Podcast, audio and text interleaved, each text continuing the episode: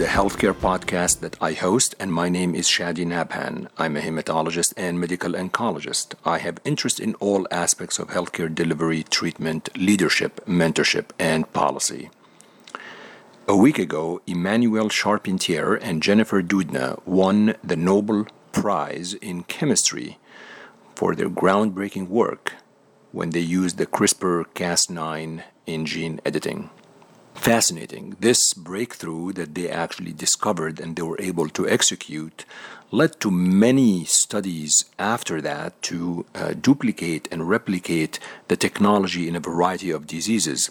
And more importantly, actually, many biotech startups just literally started to uh, capitalize on this technology and see how it can be applied in treating uh, various diseases. CRISPR Therapeutics is an example, Intellia is another example. And really, what CRISPR is, is this kind of like a surgical technique that you are trying to um, alter the genes in a particular cell. Uh, but I'm not going to really uh, give it all out to you because this episode on Healthcare Unfiltered is actually dedicated to CRISPR. I want to make sure that we spend some time to explain to listeners what CRISPR is, how is it applied, what really the advantages, what are the pitfalls of this technology. And there's probably no better time than discussing CRISPR than the week that Nobel Prize in Chemistry was awarded to two scientists who have pioneered the work on CRISPR technology. And for that, I uh, invited Dr. John Deutsch, uh, who is an associate director of the Genetic Perturbation Platform Institute scientist, and he is at the Broad Institute uh, at Harvard, to help me understand what CRISPR is. What are the issues that we need to discuss about CRISPR? What are the applications of CRISPR? So, pretty much, let's talk all things CRISPR. All things CRISPR on Healthcare Unfiltered podcast. Before I air the episode that I taped on this topic, I would like to ask you to find us on all podcast outlets such as TuneIn, Stitcher, SoundCloud, Spotify, iTunes. If you have some time and you like what you hear, give us the number of stars you believe we deserve and write a brief review please refer a friend or a colleague to this podcast and uh, let me know how I'm doing. Send an email to cnabhan1968 at gmail.com or to shadinabhan00 at outlook.com. Without further ado, let's talk all things CRISPR on Healthcare Unfiltered.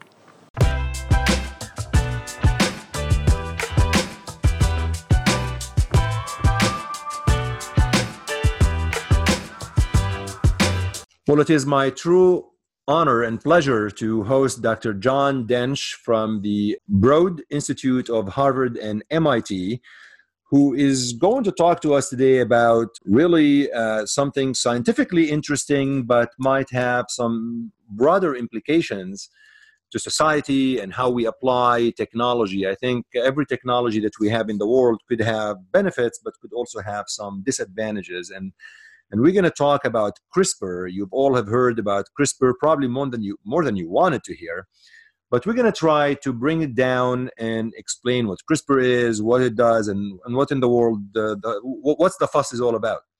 So, John, um, welcome to the show. Thanks for taking the time of your busy schedule to be with us.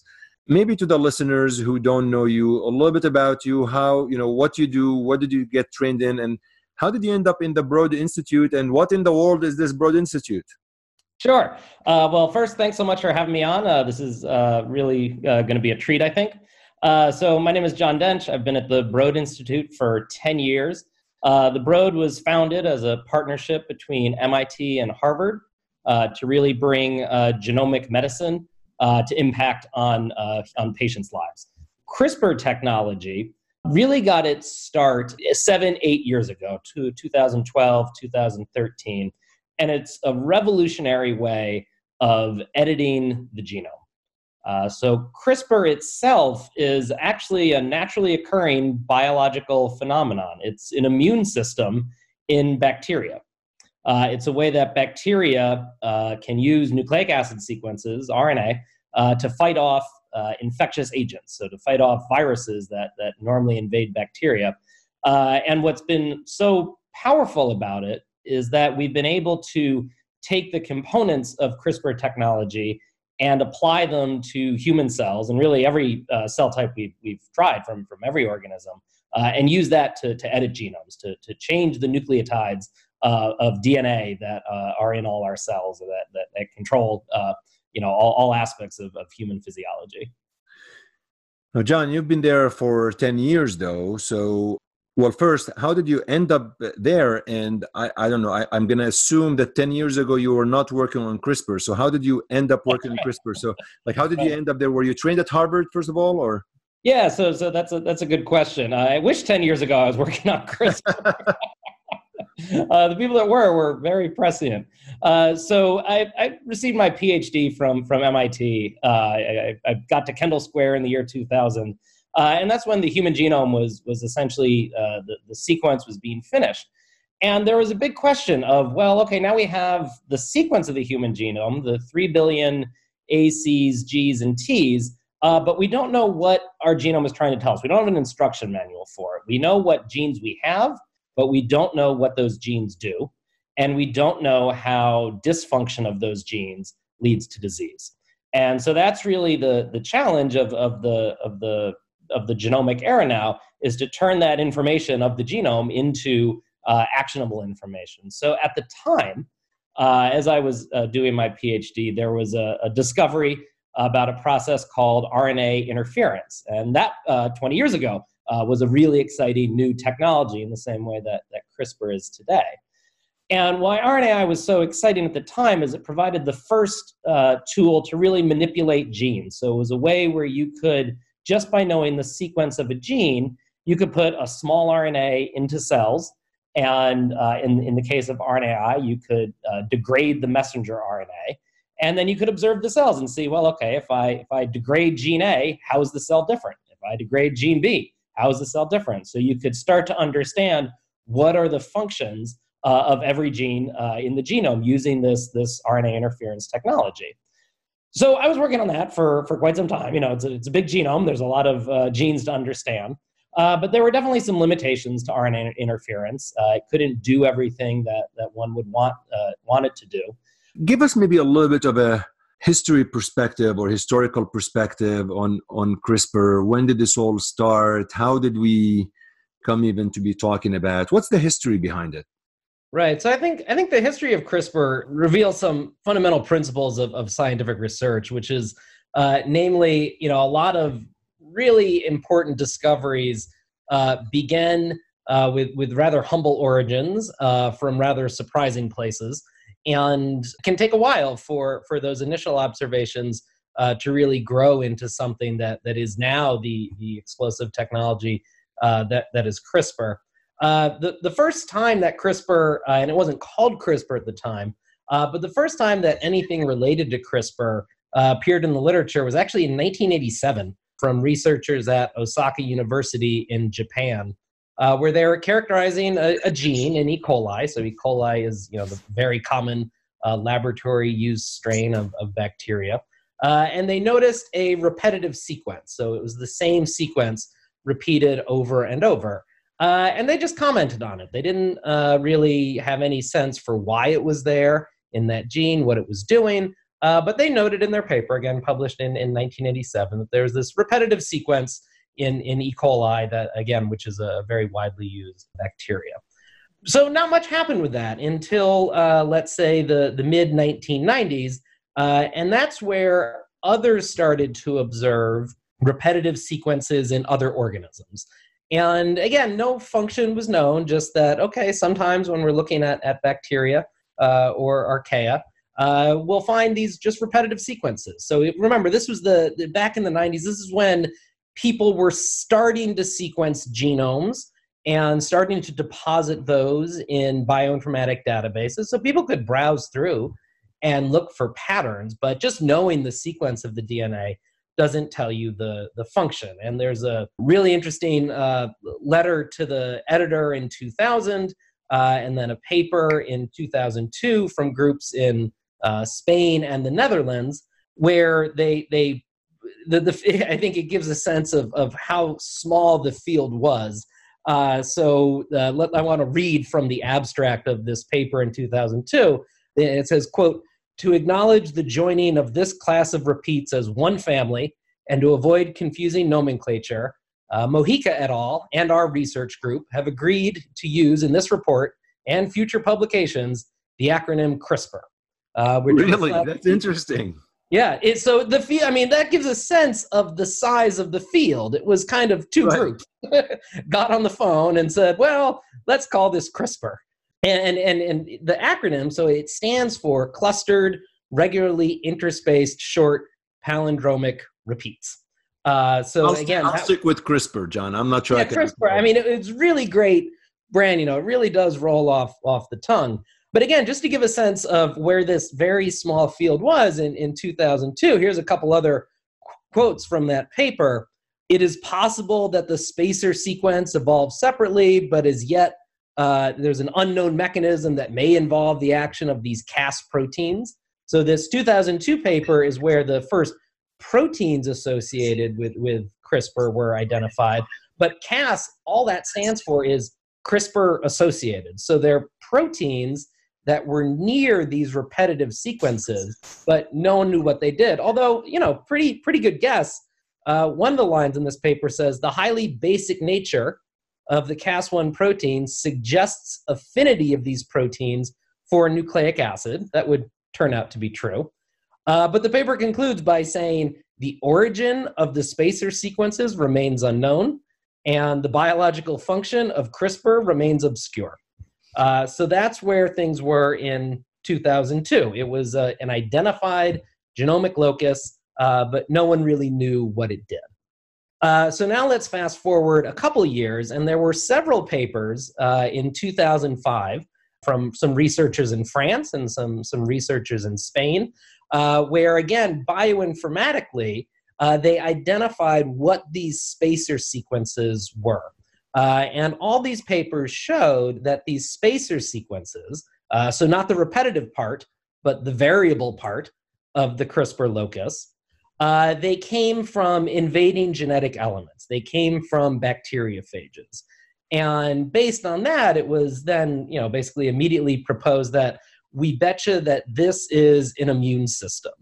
Uh, to quote from uh, one of the papers, uh, you know, it says, and we hypothesize that they provide the cell immunity against phage infection and more generally foreign DNA expression by coding an antisense RNA. Uh, and that would pretty much, you know, turn out to be right.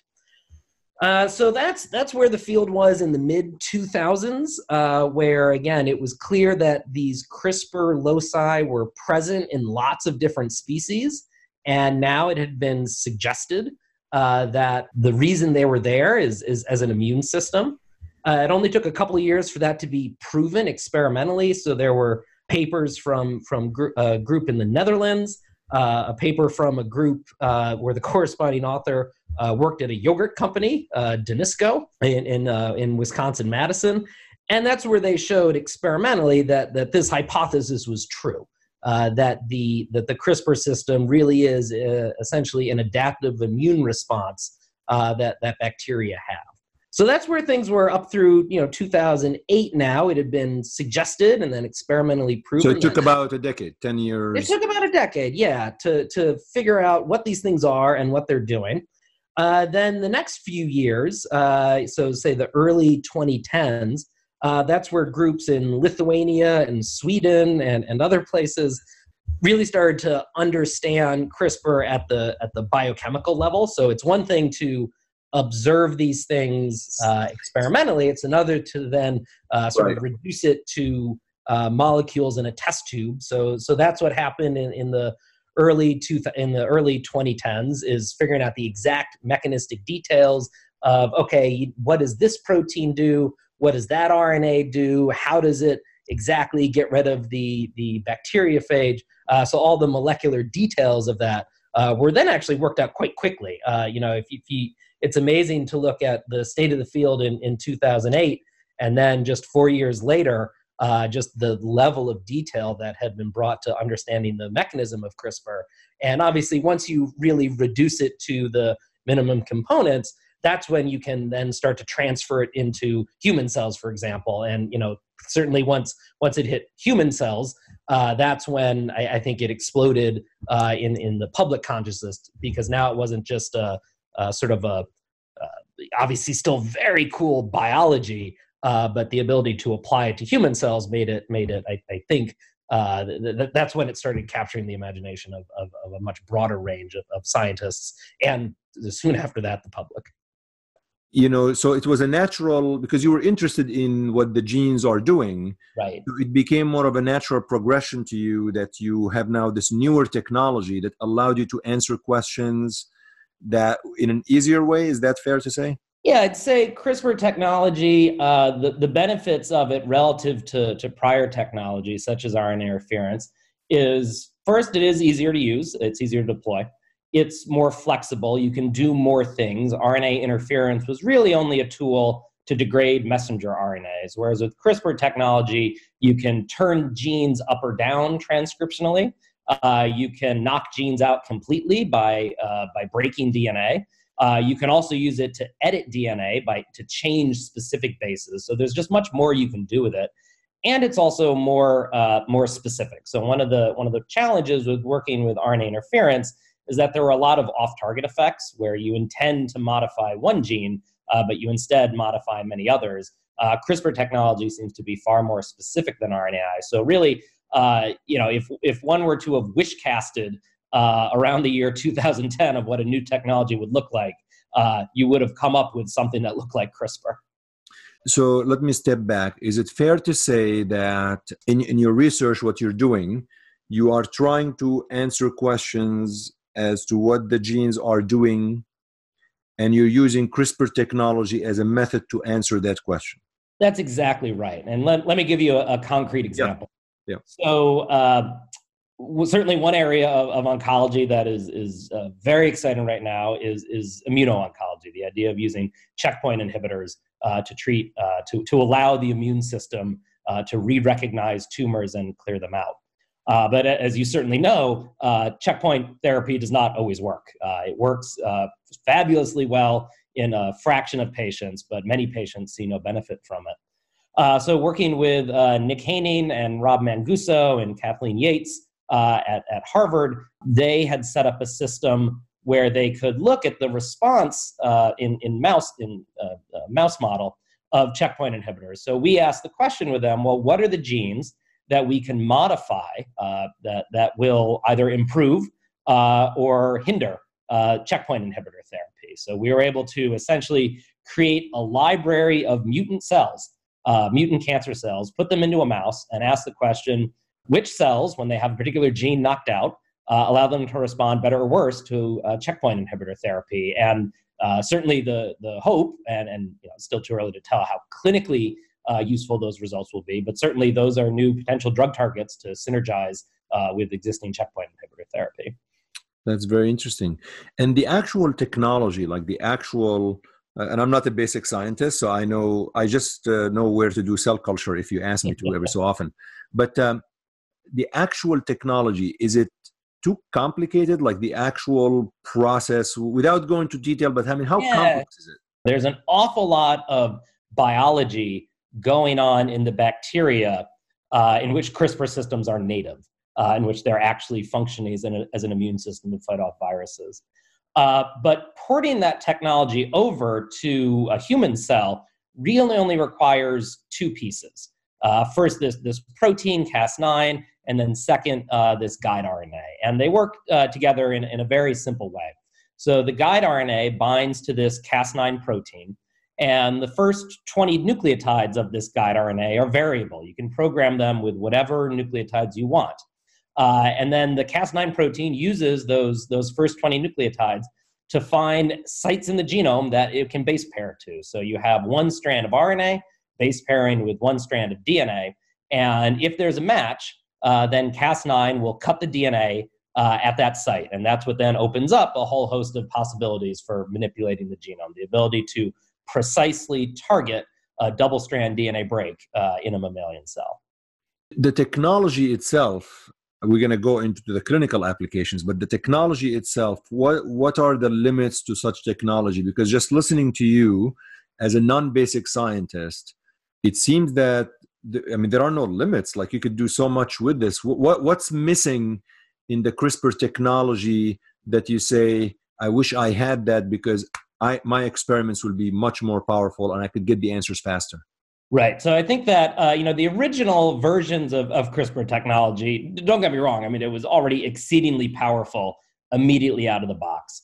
Uh, but some uh, some new innovations that have come along recently uh, involve expanding the, the toolbox to other Cas proteins. So uh, the original studies happen to be done on a species of, of Cas proteins for, from one particular uh, strain of bacteria. Uh, but lots and lots and lots of different bacteria have CRISPR systems. So there's a whole diversity of, of Cas enzymes out there that have different properties uh, that, that might allow people to target different regions of the genome that they couldn't before uh, due to some sort of search space limitations so those those those developments have been have been really critical. I'd say for the clinical applications of CRISPR technology, and we'll talk more about it.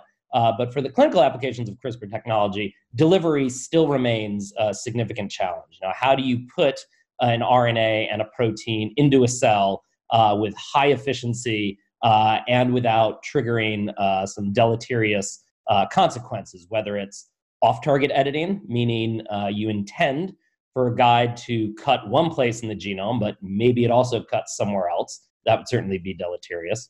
Uh, if you're thinking about delivering these things into a person, how do they actually get into the right cells? Uh, if they do get into the right cells, how do you make sure that they don't trigger an immune response because you're putting foreign protein and foreign nucleic acids into a person? Uh, so there are still absolutely uh, challenges that remain before CRISPR becomes a widely used clinical tool.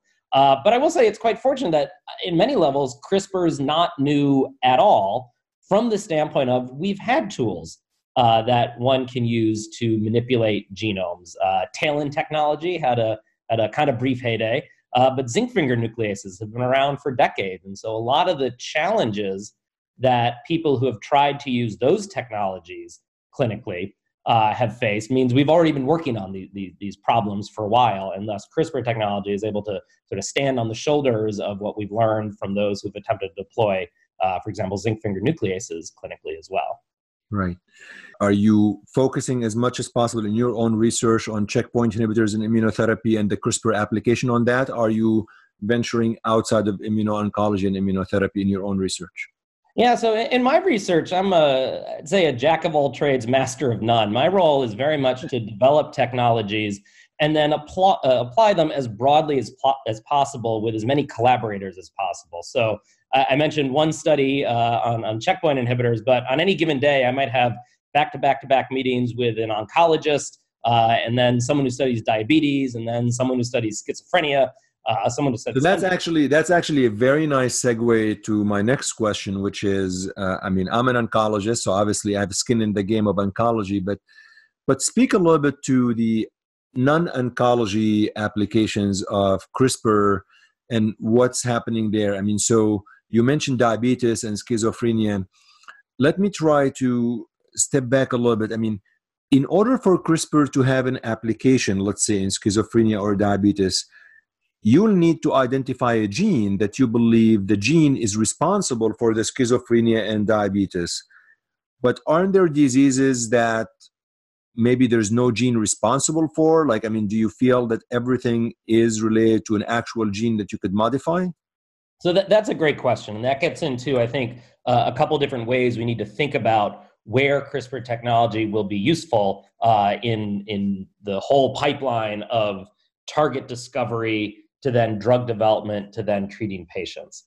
There are going to be some diseases where CRISPR technology itself is going to be the therapeutic modality to treat patients. Uh, for example, uh, the uh, CRISPR Therapeutics and Vertex uh, recently announced uh, that they treated two patients uh, with beta thalassemia and sickle cell anemia with CRISPR therapeutics. So that was a, a model where they were able to take out the stem cells from a patient, modify those stem cells with CRISPR technology, put them back into a patient, and uh, you know essentially treat their diseases that way. So that that's that's one version of CRISPR therapy where uh, CRISPR itself, uh, when when mixed with cells, is is the therapeutic approach. However, for something like diabetes or schizophrenia, uh, it doesn't seem like CRISPR technology is going to be what's actually applied to, to patients. Rather, it will be the case that CRISPR technology is used much further upstream to even understand these diseases. Uh, you know, for, for example, for schizophrenia, there are hundreds of genes that have been implicated in schizophrenia uh, that, that have been discovered through large scale uh, sequencing efforts, essentially. Uh, but it's still very unclear how those genes contribute to schizophrenia. So the, the way that CRISPR is being used is to understand how do you model schizophrenia? How do you manipulate particular genes to, to create models that, that mimic some aspects of schizophrenia? So it's not that CRISPR is going to be used to treat human brains uh, in, in, vivo. That, that seems uh, kind of far away. Uh, but rather is being used to just understand well, what are the basic mechanisms of this disease uh, by being able to, to recreate it in a dish in some way. So, and that probably takes me to the next question. So, if, if you if you want to tell the listeners what would be the broad benefits, you know, five, maybe two, maybe ten benefits of CRISPR as a researcher that interacts with a lot of clinicians, where are you seeing the benefits of such technology that could help uh, patients at the at the end? Right. So again, I think that that there are going to be some aspects. You know, if you can think of any system or any therapeutic approach where cells can be modified and, and put back into a patient, uh, you know, uh, stem cells are, are, are, one good example, hematopoietic stem cells, but there's certainly other other cell types. That's where CRISPR technology is going to be uh, directly. So I already mentioned uh, many many blood-based diseases like like beta thalassemia, but I think the where it's going to impact patients in, in, in, in many other areas is the development of better therapies. So, uh, you know, the, the development of the, the development and understanding of small molecules. Just as one example, uh, right now, when when people uh, develop a small molecule therapy, uh, there's it takes a lot of work uh, to, to, develop a drug. Uh, so, using CRISPR technology to understand in a very basic science level, how does the drug interact with the target? is, one way that CRISPR technology can be used. So that would be uh, an experiment where you use CRISPR technology to mutagenize your target and see how does changing my target inter- change how it interacts with the small molecule. Because of course that's what cancer uh, genomes often do. They, they mutate very rapidly. So you can use CRISPR technology to preemptively understand what are resistance mechanisms that are likely to arise. Uh, so rather than giving a patient a small molecule and seeing, oh, well, look, they, they developed resistance to this treatment, uh, you can try to model that resistance in advance and develop additional therapies that you would want to use in combination with the original therapy to prevent resistance from arising in the first place. So CRISPR as a way of understanding, well, what are the other genes that interact with a particular drug target? Uh, that's a very basic biology question, uh, but it's also something I think is very critical for understanding uh, you know both how a small molecule works and how in, in the case of cancer uh, how the tumor is going to evolve to uh, to avoid that small molecule. Really interesting. Very exciting. I mean it's fascinating to me just listening to you how you describe it. It's really fascinating. Are there any drugs today in 2020 on the market or are there or has there been any changes in the way patients are being managed today in 2020 because of things we learned from CRISPR technology. Can you think of anything, or are we still in the you know research phase? You know, I think a lot of a lot of what we've learned. You know, it takes a long time for something uh, to go from a basic biology lab to directly impacting patients. Uh, but there's a very nice paper from uh, Jason Scheltzer at uh, Cold Spring Harbor recently. Where he showed that uh, several small molecules that were either in clinical trials uh, currently or had been in clinical trials those small molecules were thought to target a particular gene. And th- those genes had been identified uh, as, as, as cancer targets largely on the basis of RNAi screens. And as I mentioned at the outset, RNAi technology had some, had some flaws. Uh, so in that paper, Jason showed that Uh, actually, if you use CRISPR technology to uh, understand those targets better, it turns out that those small molecules were never hitting those targets in the first place. Uh, so it, it's sort of a negative example of here is a small mm-hmm. molecule that probably shouldn't have gone into the clinic because we didn't have good enough tools at the time to understand how it was really working. That's actually very interesting, and and and thanks for the example. I always think that uh, you know giving these examples uh, brings things from abstract to real life, and, and listeners, including myself, will understand a little bit better. Now, how about the pitfall? Because the more I listen to you, the more I think that Dr. Doench can actually change everything in the gene. So if I call you and I say, hey, I would like to run a marathon and be the best athlete in the world, you can change my genes to make me the best athlete? Well, I don't know about that.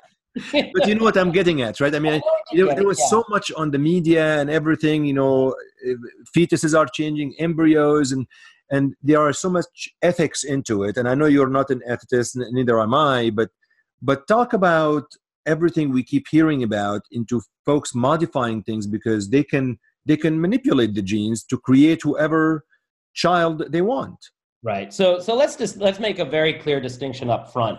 Uh, so all the current therapeutic applications of, of crispr technology are geared at somatic cells meaning the the non non sperm non egg non reproductive cells so that if you modify uh, you know if you're if you're treating someone with leukemia and you're creating a CAR T cell therapy and you're adding into that CAR T cell uh, some aspect of CRISPR technology, those are changes to the person that remain with them that do not get passed on to the next generation.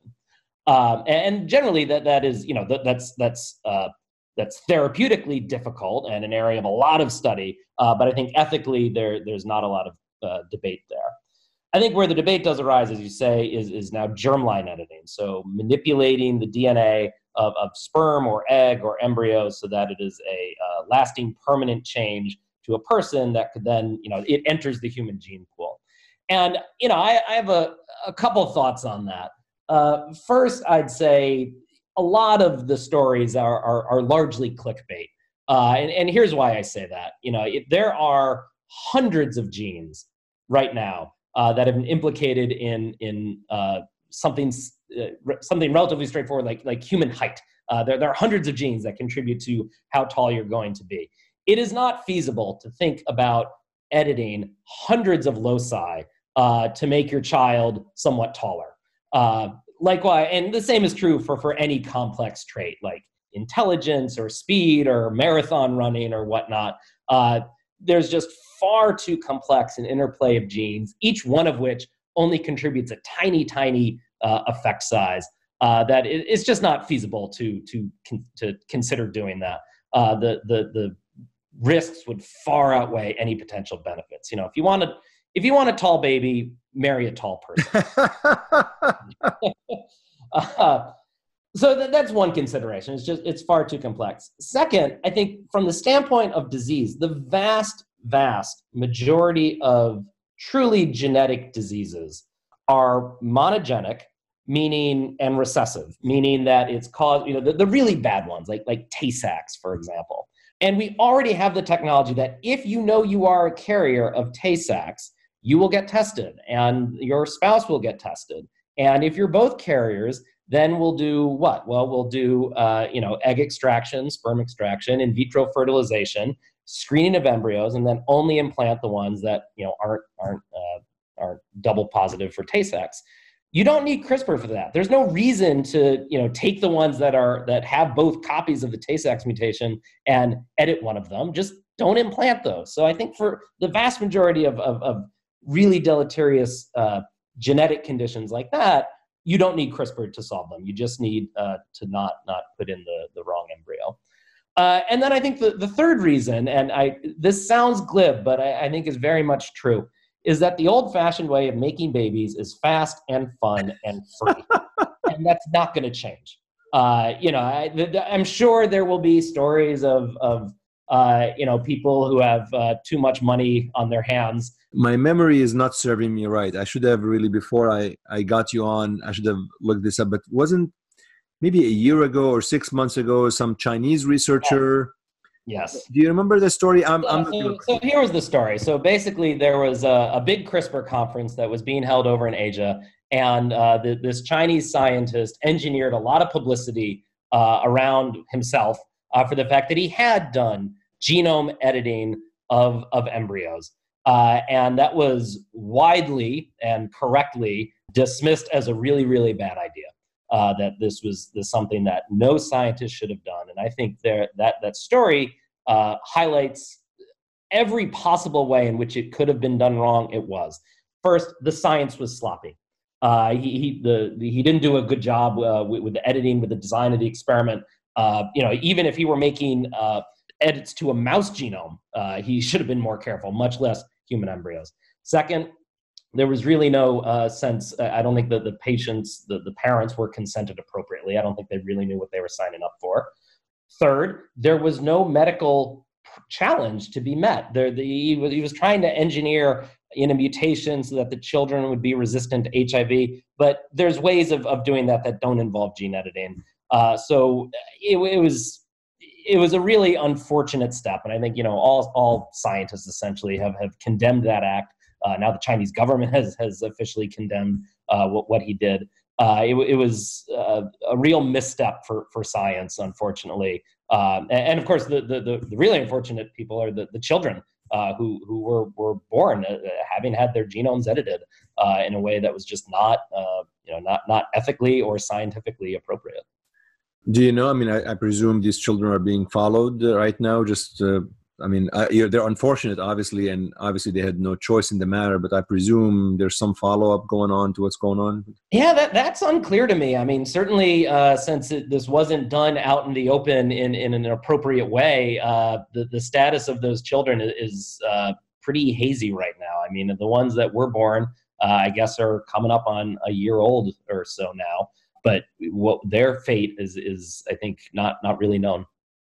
The example that you gave on the response to checkpoint inhibitors, and I saw you elaborate a little bit, saying that sometimes you could do you could incorporate CRISPR technology into CAR T. It brings to me, it, it makes me think that maybe if this is scaled up in a way that we are able to really understand who is mostly going to respond to a specific therapy that is rather expensive, hundreds of thousands of dollars, there's so much value in this, although CRISPR technology uh, may be expensive upfront. So, I guess the first question is how expensive is the conduct of, let's say, I mean, I don't know how to ask you about the expense of CRISPR because one experiment is it one gene? Like, I don't know how do you how do you assess the cost of uh, studying CRISPR? Is there such a thing?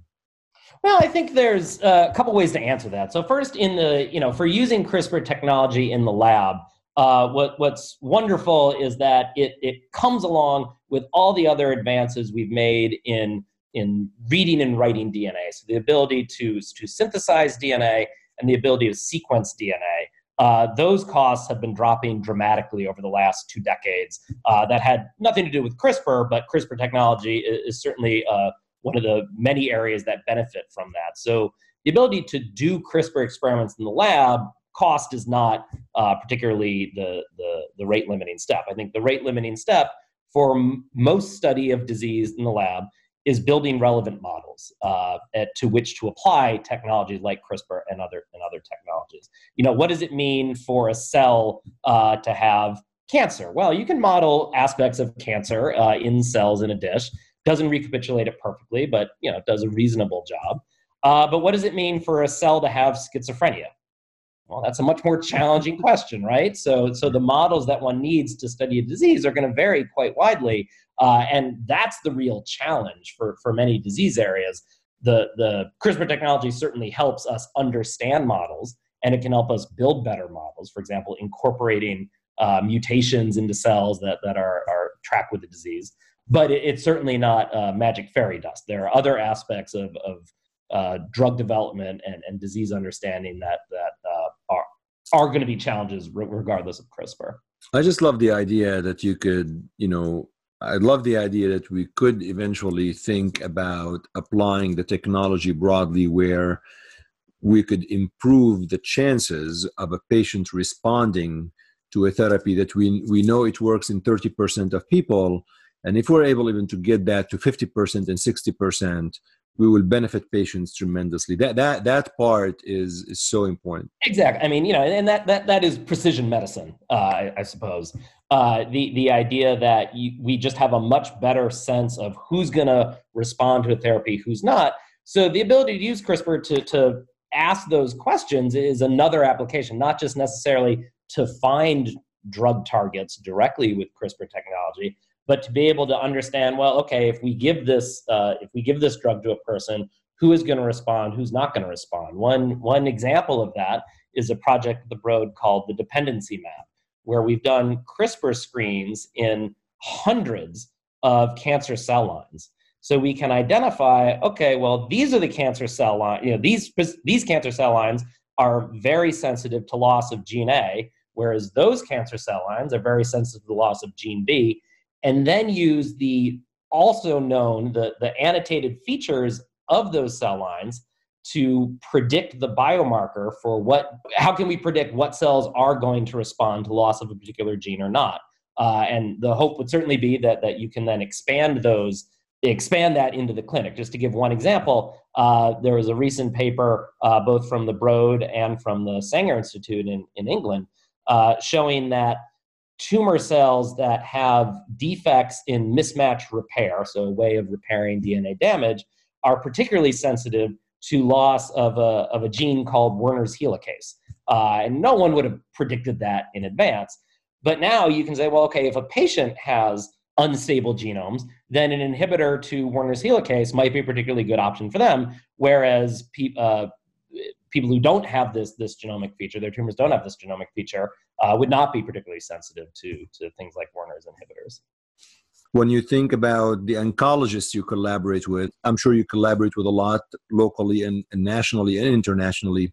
What do you see the most common request when they pick up the phone and call your lab and talk to you? What what do you see them asking mostly right now? Right. So I think the uh, you know I'll get back to the uh, challenge that I spoke about earlier, which is building models. Uh, you know, how do we model? You know, here's I think one really interesting area of cancer research right now, uh, especially in pancreatic cancer. Uh, that's a great example of a cold tumor, uh, of a tumor that the there's a lot of, of myeloid suppressive cells around the tumor, so the immune system, the adaptive immune system, just doesn't really see uh, pancreatic tumors very well. So checkpoint inhibitors have been uh, essentially completely unhelpful uh, in that setting. Uh, so how do you build a good model uh, to to to understand that? Well, that's not that goes beyond a, a cell in a dish, right? Uh, you know, you're going to need to have lots of different cell types in a dish, or you're going to need to do it in a mouse model, let's say.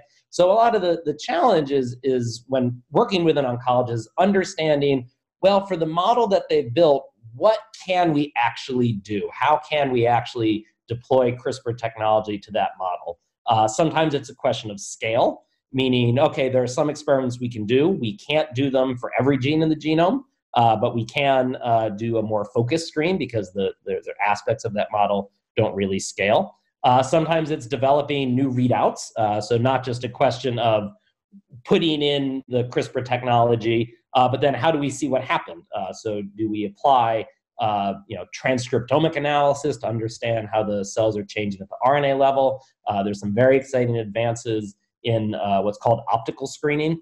Uh, so the ability to basically take images and understand what's going on. And when you're thinking about cell-cell interactions, that's something where the, the image tells you what's going on. so being able to mix and match uh, the three main parts of an experiment really. The, the perturbation which would be crispr the model and then the, the assay or the readout. How do all those three things fit together? And that's something where no one person is expert in all of them. And i think yeah. that's why you know you really need to uh, be very collaborative in, in order to, to really uh, have this be impactful so, John, what uh, what things I should have asked you about uh, CRISPR that you think would have been of value to listeners and to myself that I have forgotten? Because obviously, I'm not an expert in this area. I'm learning like the rest of us.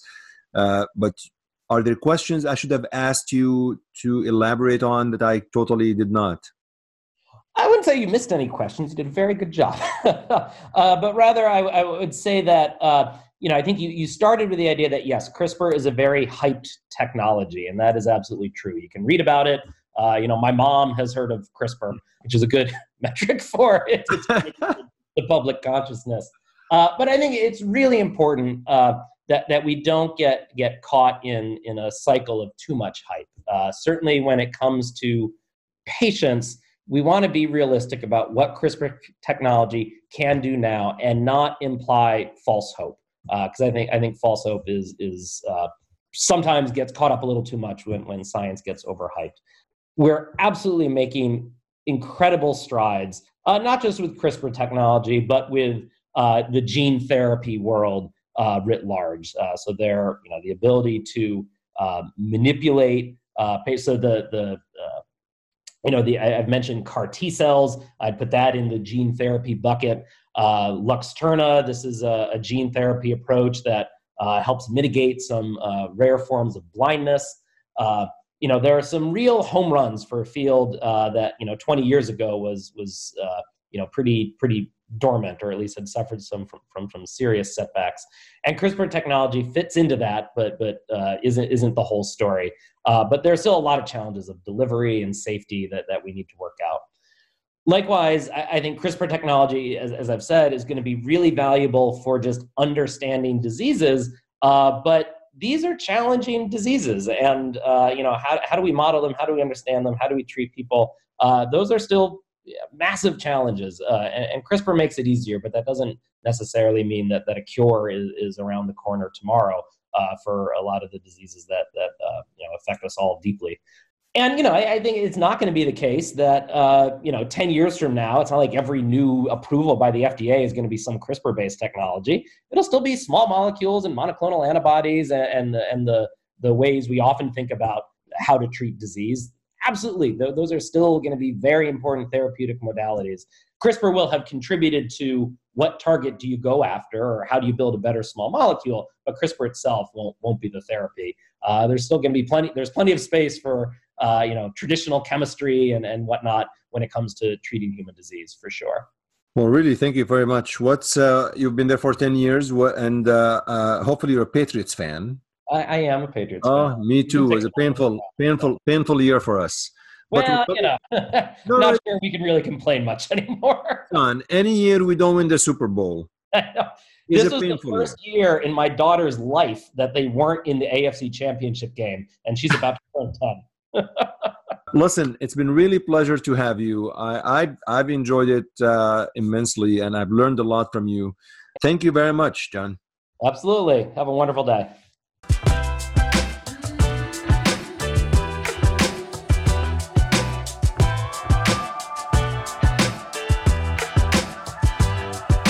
Thank you for listening to the Healthcare Unfiltered podcast. I hope you enjoyed what you heard today. I hope you actually learned about CRISPR and you found this episode useful. I learned a lot and I really think that we are actually going to to learn more about the application of this technology now that there's even more spotlight on it with the Nobel Prize uh, winners.